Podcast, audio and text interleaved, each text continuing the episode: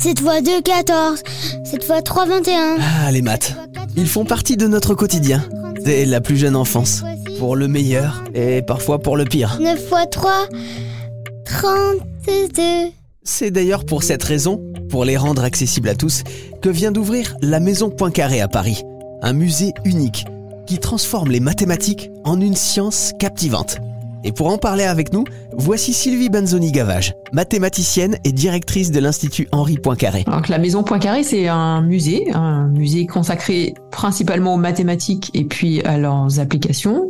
Et il fait partie d'un institut qui s'appelle l'Institut Henri Poincaré, euh, porté par le CNRS et Sorbonne Université. Nous avons euh, ouvert au public samedi 30 septembre, qui est aussi la date anniversaire de Jean Perrin, le fondateur des lieux euh, il y a presque un siècle. Alors qu'est-ce qu'on peut y voir, y faire dans cette maison Poincaré, puisque c'est un lieu ouvert à tous hein? C'est tout à fait un lieu ouvert à tous et toutes. Et il y a beaucoup de choses à voir, à expérimenter surtout, à toucher, entendre, avec différents espaces. Donc il y a des manipulations physiques, des manipulations interactives, des dispositifs à observer, et ça permet de se poser plein de questions. On donne pas forcément les réponses. L'idée c'est de faire un petit peu travailler les, les neurones des gens qui visitent. Il n'y a même pas de sens de parcours du musée, contrairement à d'autres expositions permanentes.